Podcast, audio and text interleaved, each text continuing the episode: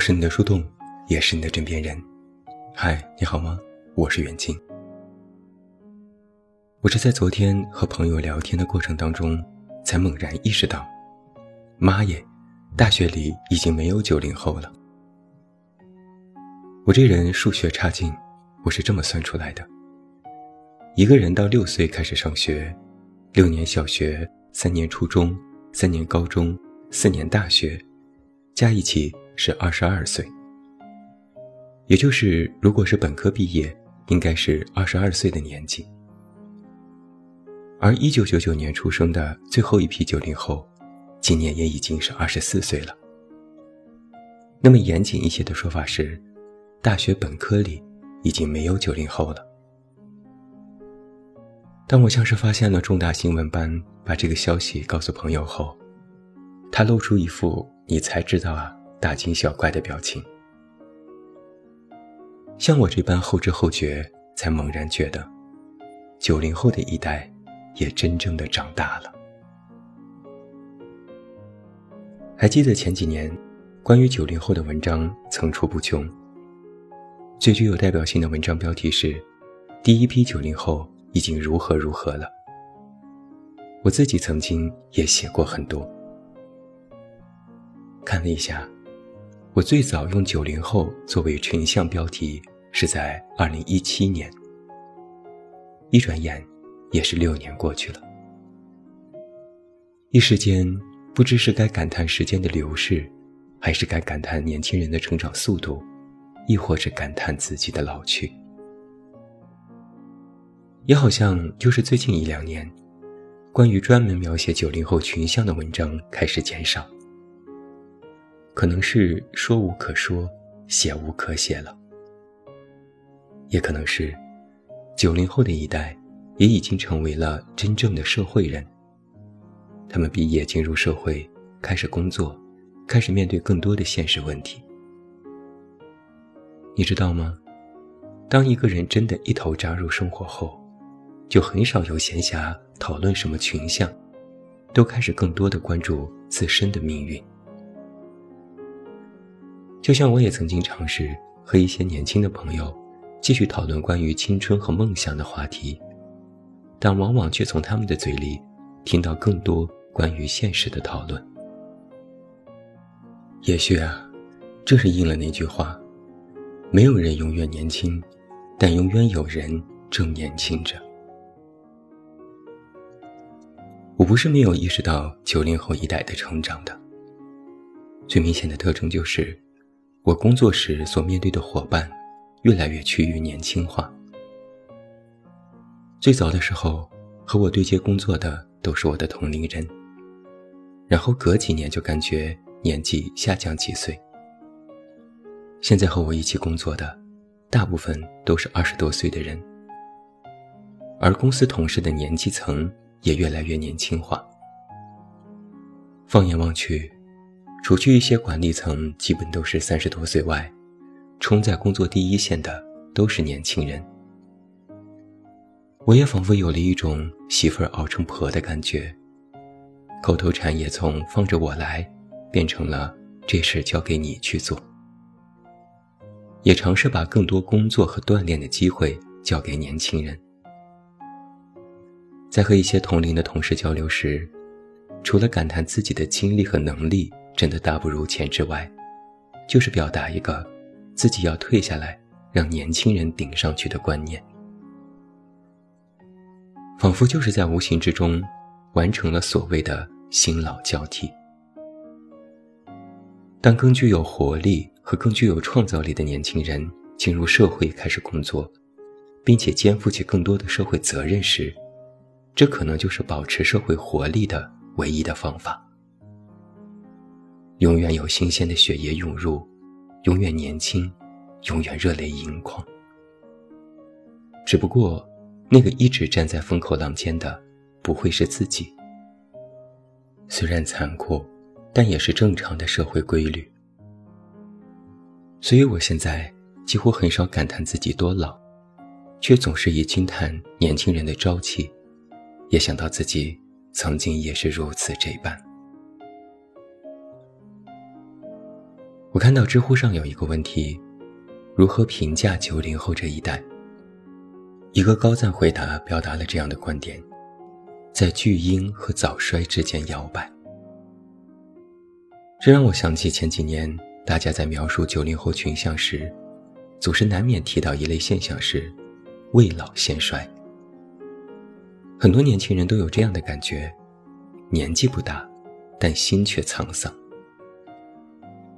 也许是过早的看到了社会的残酷，过早的知道了现实的真相，在自己还没有真正面对的时候，就已经提前开始了焦虑。学业、工作、买房、结婚、生孩子，各种各样的现实接踵而来。我曾经就感叹过，幸亏自己没有那么年轻，不然要面对这些实打实的压力。而自己却没有实力解决，的确令人焦虑。这可能是年轻人的一个难点和痛点。在高压的现实面前，在二十多岁的时候，不可避免的就会出现两难的境地：要么拒绝断奶，像是鸵鸟一样扎进沙子里，逃避责任，也逃避现实；要么过早承担。不断抗击着四面八方的压力，顶峰前行，也惴惴不安。当第一批九零后都已经到了三十而立的年纪，却发现自己其实根本没有立住。我们中国人的传统观念，所谓的成熟，无非就是成家立业。而现在，成家也好，立业也好，都不是一件轻松的事情。不仅要面对人的问题，还要面对现实的问题。工作压力也大，所谓的事业遥遥无期；生活压力也大，如果在外地工作，买房就是首要难题。结婚压力也大，不是不能结，而是不敢结。肉眼可见的，社会可生存和喘息的机会一再被压缩。人们拥挤地堵在了越来越狭小的空间里，于是开始了内卷。卷来卷去，最终受苦受累的还是自己，也觉得自己的辛苦没有得到同等的回报。于是，年轻一代选择在互联网上宣泄自己的情绪。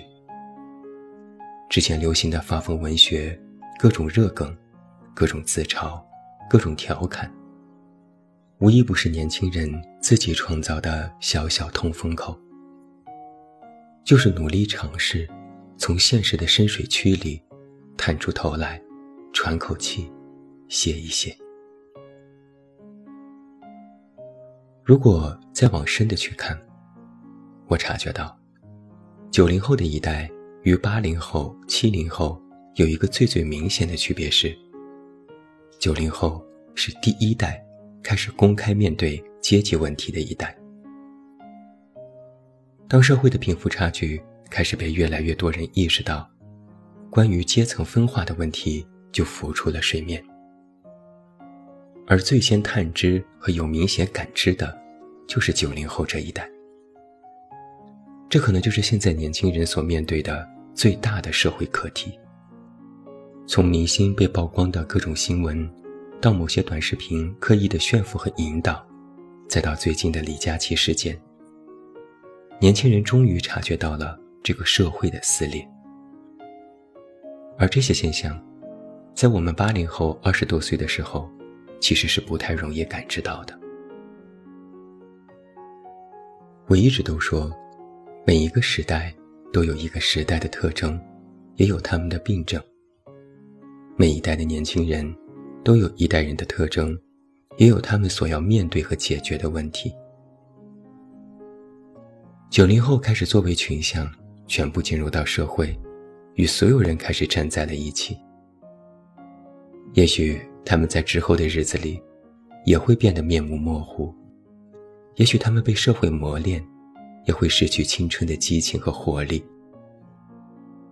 也许，当零零后开始更多的站在了前面。开始掌握更多的话语权，九零后也会感叹自己的老去。而他们所面对的问题，所要解决的困难，其实都依然要靠着自己的能力和智慧，去一点点解开从社会到个人的症结。那站在一个过来人的角度，一代人要解决自身的问题，可能需要三点：一是需要把自己这个个体放进社会这个整体去看。历史洪流奔涌向前，如今这样的社会，个体命运和社会命运依然紧紧捆绑在一起。个体从来不会脱离群体而单独存在，人与群体。与社会、与国家，乃至于命运，都是息息相关。二是需要在关注宏观命运的同时，也要记得单独把自己拎出来，时刻关照自身的成长和变化。随波逐流者有之，才更要学会独立思考，保持学习的能力，保持作战的能力，也要保持。让自己心平气和的能力。三是需要时间，把时间交给年轻人，让他们在时间里去赛跑，不用跑赢时间，不用跑赢他人，只是要给自己成长的时间和机会。年轻是财富，但终究会失去。到了一定的年纪，你就会知道一点的是。年轻的时候，可能什么都没有，只有年轻。等到年长一些，可能不再年轻，但拥有了更多。你需要去争取这种更多，不能到了年长一些，才后知后觉自己依然一无所有，却也不再年轻。我是八五后，回头想想自己的来路。其实走过的每一步，都不是自己精心设计好的。每一步都是战战兢兢，每一步都是阴差阳错，每一步都是摸着石头过河。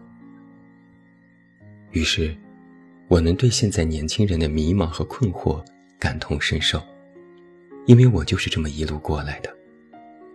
而我现在也依然迷茫和困惑，只不过所困惑的东西。和以前不同了而已。不管人处于怎样的年纪、怎样的阶段、怎样的层次，我们都有各自需要面对和解决的问题。所以一直以来，我都不建议把什么年长和年轻、什么八零后和九零后放在对立面去进行讨论和比较。这里面，只不过是有一些价值观的略微不同。却无需分辨是非和对错。年轻人啊，有他们自己的课题。说起来，我也的确没有这个资格给年轻一代什么建议，唯有祝福。毕竟，世界曾是他们的，曾是我们的，最终都是你们的。而如果到了某一天，你们也意识到要把交接棒。从自己的手中交给更年轻的一代。到那时，希望心中无悔。大河大江已过，我们应该在岸上拥抱。我是你的树洞，也是你的枕边人。关注公众微信“远近”，找到我。我是远近，晚安。